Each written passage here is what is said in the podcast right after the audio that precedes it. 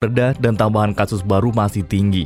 Melansir dari Dasatgas COVID-19 sampai dengan Jumat 28 Mei, ada tambahan 5.862 kasus baru yang terinfeksi corona di Indonesia. Sehingga total menjadi 1.803.361 kasus positif corona. Sementara itu jumlah yang sembuh dari kasus corona bertambah 5.370 orang. Sedangkan jumlah orang yang meninggal akibat virus corona di Indonesia bertambah 193 orang.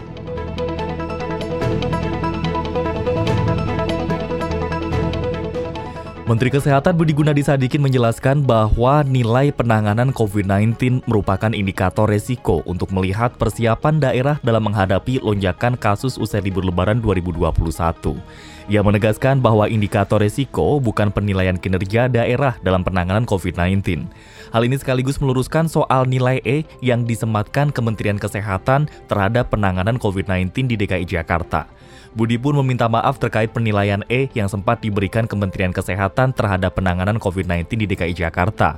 Ia pun juga menyampaikan bahwa DKI Jakarta telah melakukan yang terbaik dalam pengendalian COVID-19.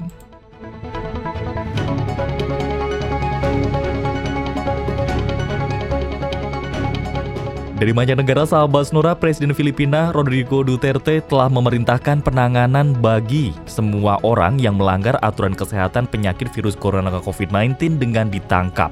Dalam pidatonya, Duterte mengatakan ia muak dengan laporan pertemuan yang terjadi meskipun terjadi pandemi. Ia mengizinkan polisi menggunakan kekuatan yang wajar untuk menangkap individu yang melanggar protokol kesehatan.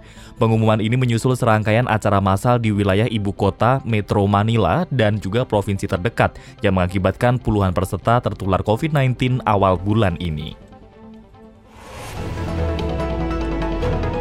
Demikian Sonora Update.